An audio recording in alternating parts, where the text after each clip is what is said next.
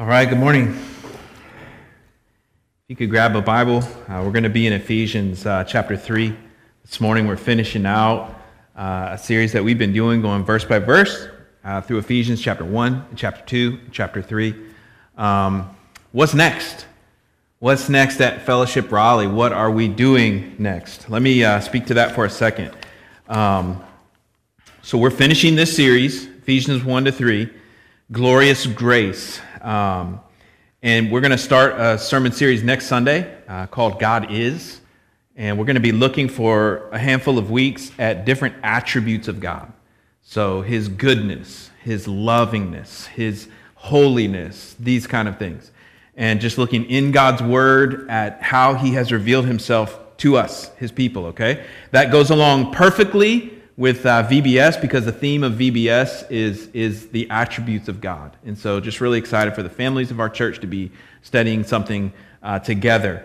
Uh, we are in the fall uh, going to do a sermon series called Life, Gender, Sexuality in the Bible. So that's going to be a few weeks, you know, maybe like a month. And, um, and we're going to look at Acts, the book of Acts, verse by verse after that. So exciting things coming up. Uh, I was going to dive into some of these things um, sooner so we would maybe have already been in these series that I just mentioned. Uh, particularly the one on gender, sexuality in the Bible is really a topic right now in our, in our culture. I know that we all know that. And, you know, and I share that only to say, like, that's actually part of why I did this series on Ephesians 1 to 3. Um, I felt like there are some things that, that I really want our church to look at and talk about with the Bible. Um, but I felt strongly, you know, I don't know to say, I don't want to speak too strongly, but from the Lord, that it would be helpful uh, for us to really do some deep work in the grace of God um, first, just as a church family, and, and, and then maybe from there talk about some of these things. And so, Ephesians 1 to 3, uh, it's, it's a study that's awesome in and of itself, but it also is serving that purpose for us. So hopefully that makes sense to you. So glorious grace. We've been in Ephesians 1 to 3 for 18 weeks. Um, we've looked at, you know, some amazing passages. And I hope you remember them. Um, the chosen was one, chapter 1, verse 4. We looked at election. Chosen in him before the foundation of the world. We looked at adoption, chapter 1, verse 5 through 6. We looked at being set free in Christ, redemption. We looked at our inheritance, or really understood properly that we are God's inheritance. We are his treasured possession in Christ. So it's true what Paul says in Ephesians 1 that we have every spiritual blessing in Christ, that we are rich beyond our wildest imagination in the grace of God. And so this series has been Glorious Grace. And we finish it this morning. And we're in part two this morning of a prayer. This is Paul's prayer at the end of chapter three for the Ephesians. And so we're going to finish that out, verses 17 through 21 of Ephesians 3. I read this quote last week. I'll read it again from an Anglican bishop. He says this Who has not read and reread the closing verses of the third chapter of Ephesians with the feeling of one permitted to look through the parted curtains into the holiest place of the Christian life. This is such an important passage in Ephesians 3, and there's so much here for us. This prayer that Paul prays for them that we can learn so much from. In fact, I was looking um, at this passage this past week and thinking about just how Paul, how God's Spirit has had Paul really arrange this passage for us. And it's like a blueprint. Uh, this past week at, at, at, our house, like someone was going to help me work on our deck, and they said, You're going to have to get permits. And I was like, Okay. And to do that, you're going to have to know all the measurements of your entire house in a blueprint. And I'm thinking, I do not have that document. So I'm going around my house with a tape measure, measuring this old house with all these different random rooms in it. So meticulous of a job to get every single little measurement. And so for me, just even this past week, I'm thinking about blueprints the length, the width, the depth, just what's going on in a particular house, right? Well, in this prayer, we really are seeing a blueprint. He talks, and we looked at this last week in verse 13 about Christ dwelling in our hearts by faith. That's ownership, right? Then he talks about being rooted and grounded in love. We're looking at that this morning. That's the foundation. Then he talks about the length, height, depth, and breadth of the love of Christ. And so that's the measurements and dimensions. And then at the end, being filled with the fullness of God. You know, furnishing the house, the occupancy. And then he dedicates it to him be the glory in the church forever. And so, really, I do think what we have here is the schematics, the blueprint of God's people. Hence the title this morning God's Blueprint for the Christian Life. And so, we've been studying this prayer. And, and that's our focus this morning, this blueprint for the Christian life. But this prayer gives to us five lessons from Paul's greatest prayer. Last week we looked at the first two prioritize interior spiritual life. Number two, invite Jesus to abide in and rule my whole heart. And so now this, three, this week we're looking at the final three lessons. And we'll see those in a moment. Let me just read the passage, verse 17 through 21, and pray, and we're going to dive in. Ephesians 3 14 through 21, but I'm going to start in verse 17. That you, being rooted and grounded in love, may have strength to comprehend with all the saints what is the breadth and length and height and depth, and to know the love of Christ that surpasses knowledge that you may be filled with all the fullness of God.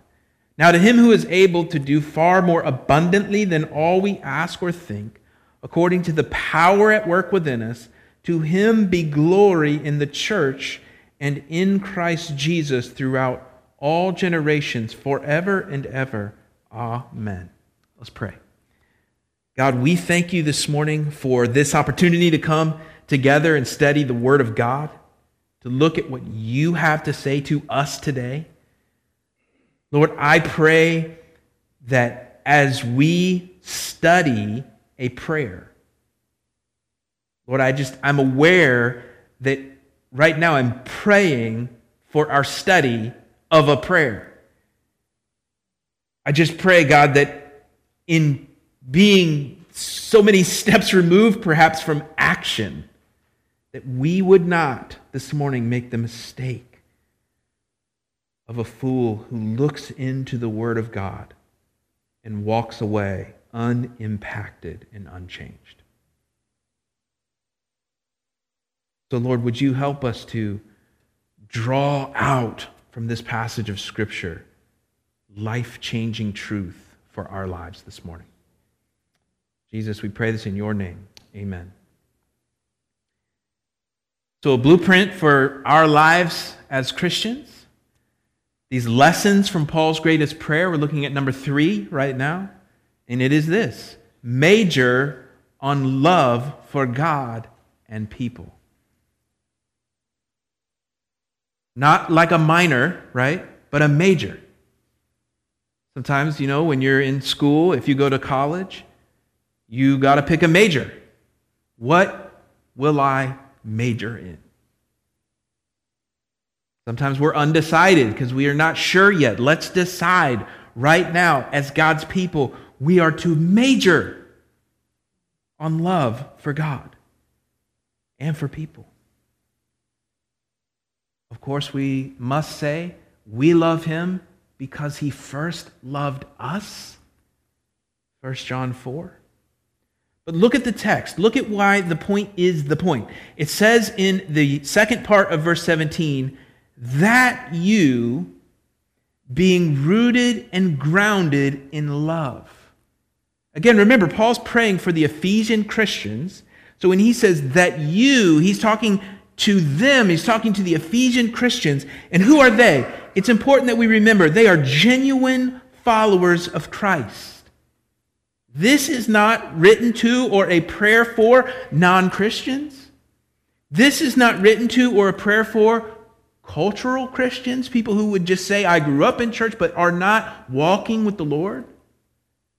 This is a prayer for genuine Christians that the major of their life be the love of God, that they be rooted and grounded in love. If you are not in Christ, if you have not decided to follow Jesus, then you can overhear the burden this morning that Scripture places on Christians that they would major in love for God and people. And you certainly are invited to come to Christ. But this is for believers, and believe it, we need to major on the love of God. Continuing, he says, being rooted and grounded in love. You know, you might say, whose love? Is this God's love for me or my love for God? being rooted and grounded in love. Whose love? Well, verse 19 mentions the love of Christ for us. So this mention of the love is of God's love, or is of our love for God, right? That's what this is being rooted and grounded in love. And that makes sense because, you know, when we talked last week about Christ dwelling in our hearts by faith, it's the idea that his loving nature being so central in us, will naturally and effortlessly lead to love in and through our lives, like breathing is natural and effortless. The word love here is the word agape.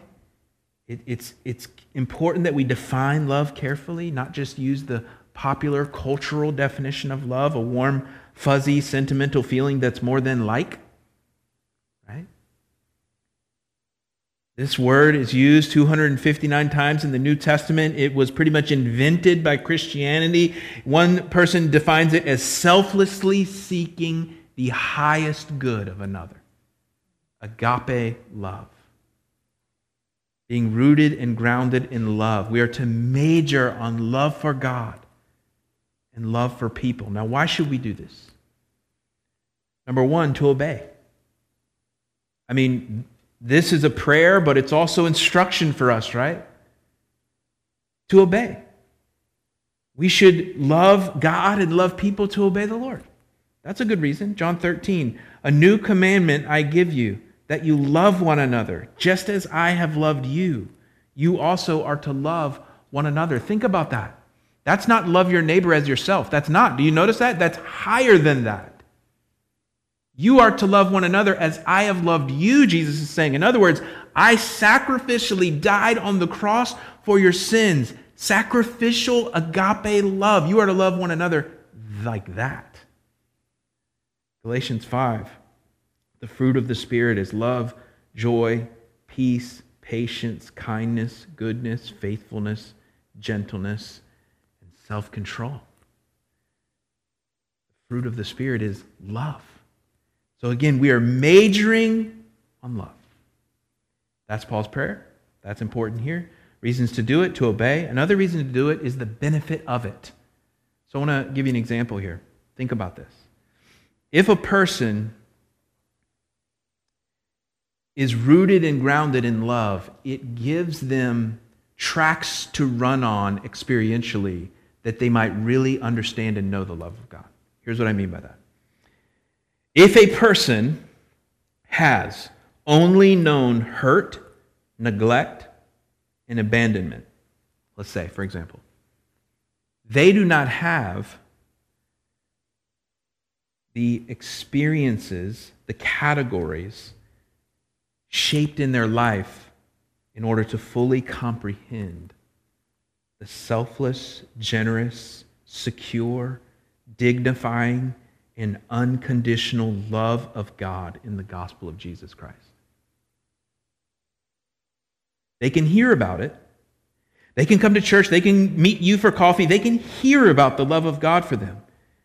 They can pray to receive Christ, become a Christian, and be excited about the love for God for them. They can be floored by the idea of it and respond to, in faith to it, but it will take some time being rooted and grounded in love in the spiritual family of Jesus Christ, the church, that's you and me, for the new experiences of being loved to shape new categories through which then we can comprehend the love Jesus Christ. Does this make sense? The love we show our neighbor is not the same as the love of God, but it does give the love of God tracks to run on in the mind of our neighbor. That's why we major on love for God and love for one another.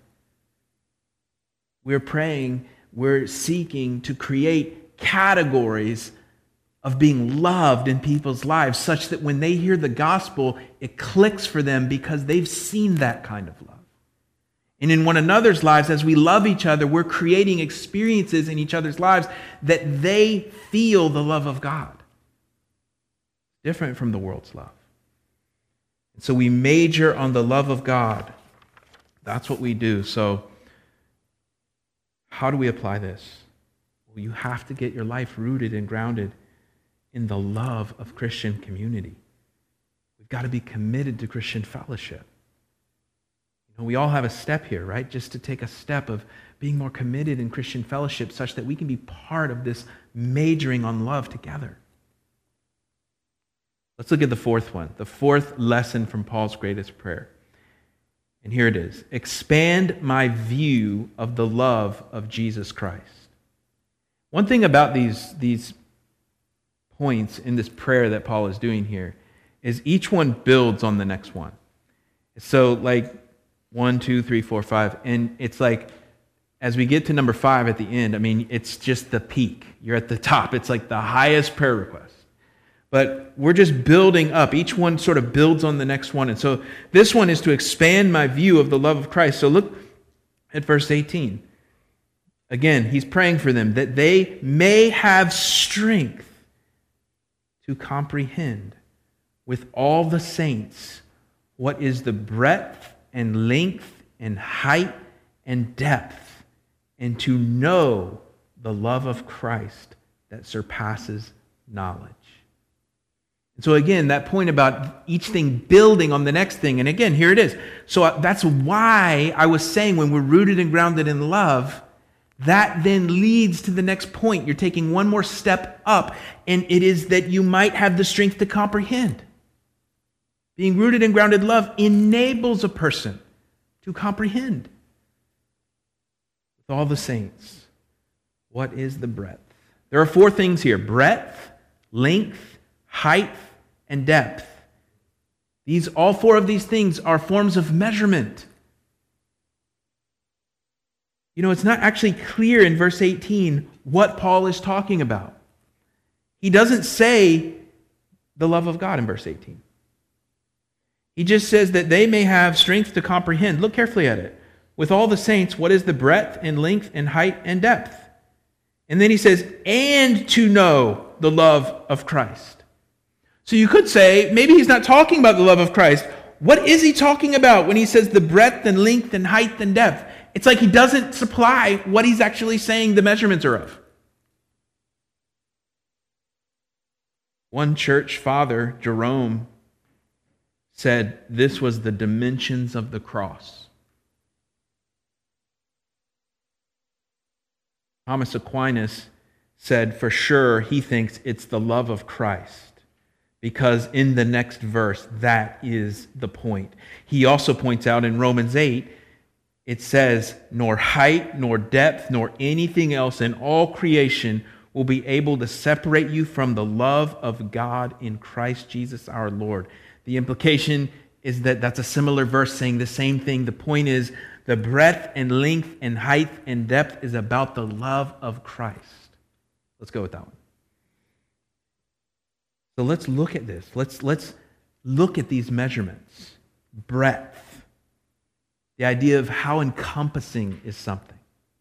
And again, the idea here is Paul is praying that we would have the strength to comprehend what it really is.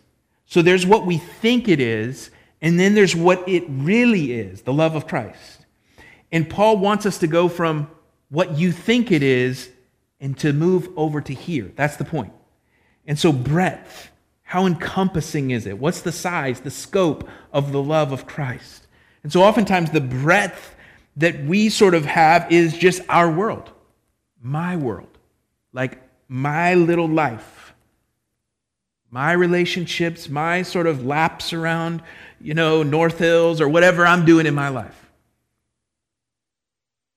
And Paul's like, I want the breadth, the scope, the size of the love of Christ in your mind to go from that to the true breadth that is encompassing of Jews and Gentiles, that is encompassing of all cultures and all people.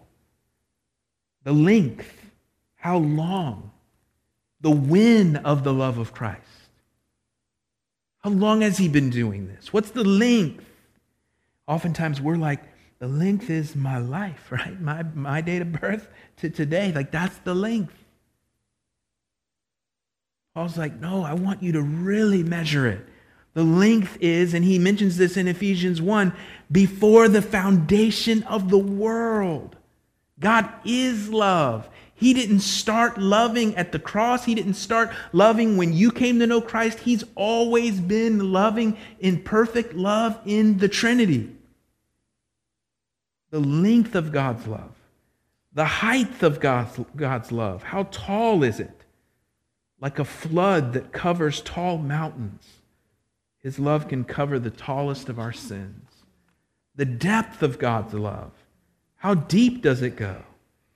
God's love, unlike ours, it's not a pat on the back for our lovable qualities. God's love is God, the eternal Son, stepping down out of heaven, taking on a human nature, stepping further down, dying on a cross for unlovable, spiritually dead rebels like you and me. Jesus then even further descending into death and then rose from the grave. So, how deep is the love of Christ? As deep as death. God's love can meet you in a deep place, a low place, a dark place the full dimensions of the love of Christ. It's really amazing when you really measure and look at it. You cannot measure it. Isaac Watts wrote this hymn When I survey the wondrous cross on which the Prince of Glory died, my richest gain I count but loss in poor contempt on all my pride.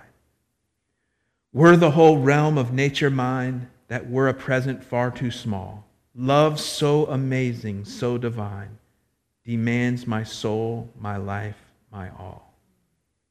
We're surveying the measurements of the love of Christ. Now, that's just verse 18. Don't forget verse 19. That is part of this point.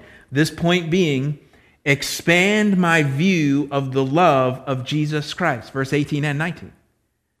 Look at the first part of verse 19. It says, and to, do you see it? Know the love of Christ that surpasses knowledge. Paul does something interesting here. He uses two different words for the word know. He says, and to know, and there he uses a word that has to do with experiential knowledge to really know something and to experience it. He says, and to know, experiential knowledge, the love of Christ that surpasses knowledge, book knowledge. That's interesting. He's like, I want you to know the love of Christ, not just know about it. We went to uh, San Diego for vacation one summer as a, well, not as a family. I mean, as a family, but we're just a married couple, no kids. And I was to see the Pacific Ocean was the main goal. Like we hadn't done that, and that sounded really great. I knew that it was vast, that it covers one third of the surface of the earth. The Pacific Ocean. And I'd never seen it, never experienced it, knew about it, but hadn't really gotten to know it, right? So my goal was to go take this once in a lifetime trip. And because, you know, we don't go out there all the time, um, you know, we're going to invest. We're going to invest in a nice hotel. We're going to stay right on the beach. Like, I'm not trying to be like two blocks from the beach my one time at the Pacific Ocean. You know, I want to wake up, go on the balcony. I want to look at it because, like, I'm going to be there only one time. And so make the investment, spend a little extra. You're not going to come back and get the room with the beach view. And we did that. And so we're there. Heard so much about the Pacific Ocean. You hear about as a kid growing up. You know, we we obviously are in on the East Coast here, and so no one told me that it's really cold in May in Southern California. No one told me that. I'm from Florida. It's really hot in May in Florida. I'm thinking Florida, California, same thing. Should be no problem. It's cold. It's cold. It's too cold to swim. And, and so I did not swim. The whole goal of the trip was to experience the Pacific Ocean, not look at it and know about it. I already had that. And so uh, we did swim. I, I swam in the hotel hot tub. Um, and that's it. We actually spent a lot of time grumpy, um, arguing in the hotel room. I don't know if you, anyone here has ever done a destination argument, but I've done a few of those. Um, you know, we could have stayed home to do that. It was kind of a disappointment. I guess the point is this We've, got to get this huge, vast view of the full dimensions of the love of Jesus. Survey the wondrous cross. But we also need to swim out into it every day. We can't sit in the room and be grumpy or just sit in the hot tub. We have to dive into the ocean of God's love. How do we do that? Confession. God, I confess my sin. Wow, you forgive me again? The love of Christ. Repentance, walking with Jesus. As we survey the wondrous cross, but as we walk with Jesus in this relationship with Him, where we confess our sin, we turn from our sin, and we put our trust in Him again and again and again. Expand my view of the love of Jesus Christ. Five lessons from Paul's greatest prayer.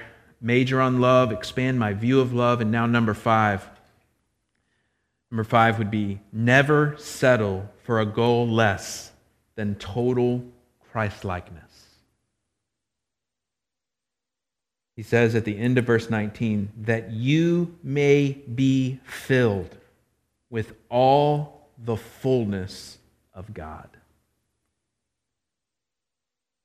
So we're now at the top of the prayer. This is like if it's an ascending staircase and each step builds upon the one before, we're on the top step. And it's a bold request here. Think about honestly what this really means. Don't just read this phrase all quick, like, oh, there's some Bible prairie language, prairish language. Don't do that. Think about what this says. That you, that's us, that's Christians, that you may be filled with all the fullness of God. So let's ask questions of this verse. What does this verse pray that we would be filled with? Answer God. That we would be filled with God. The fullness of God. That's who God is, that's his attributes. So, really, this is another way of saying that we would be Christ like. Let's ask another question How much are we to be filled? Answer How full is God? He is completely and infinitely full, lacking nothing. That's why when it says that you may be filled, how much? With all the fullness of God. That's total. There's no deficiency in the fullness of God, it's total. So, again, the point is total Christ likeness. That's Paul's prayer. that you may be filled with all the fullness of God.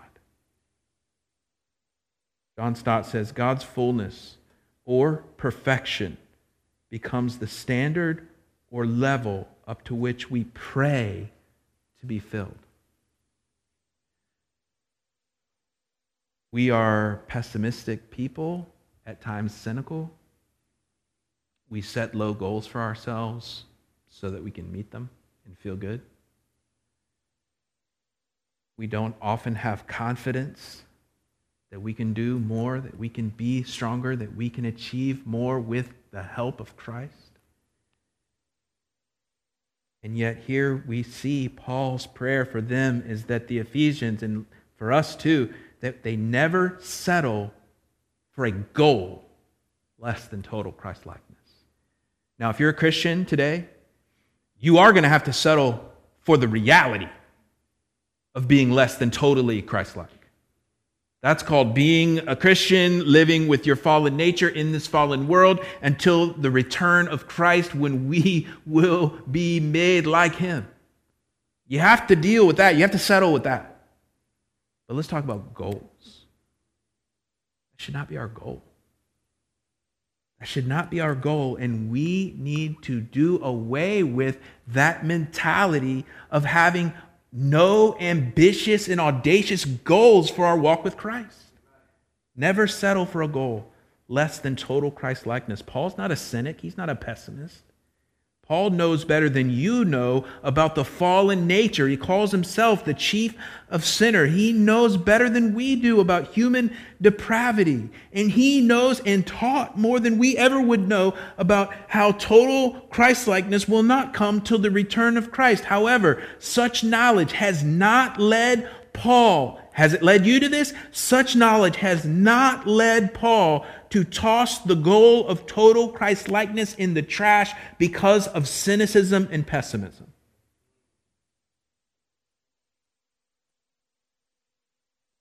Many times as Christians, we walk with God on cruise control. The best days are behind us. In this verse, this prayer from Paul encourages us to change gears, to accelerate. Philippians 3 says, One thing I do, forgetting what lies behind and straining forward to what lies ahead, I press on toward the goal for the prize of the upward call of God in Christ Jesus. Let those of us who are mature think this way. In other words, Paul's just saying, when I cross the finish line, I want to be at the fastest clip of my entire spiritual life and journey as a Christian. When I break the tape, when I meet Christ, I want to be so close to Him in my relationship because my Christian life was a life of growing toward my goal of total Christ likeness. He concludes with verse 20 and 21. It's a conclusion to his prayer, it's a doxology, it's a sort of spontaneous interruption of praise. The conclusion I'll read to you in a second. But again, back to the idea of blueprint.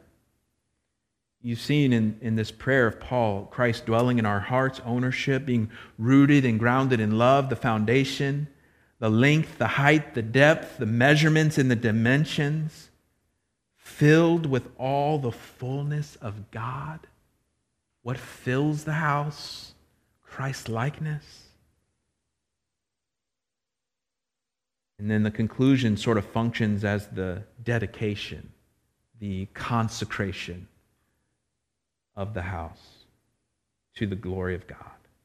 And this really challenges us, right? If the title is a blueprint for the Christian life that's given to us by God, then we should feel challenged this morning that we would plan and design our lives according to his blueprint.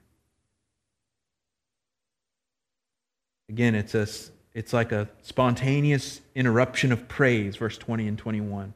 Watch it. He says, Now to him who is able to do far more abundantly than all we ask or think. Hold on, stop for a second.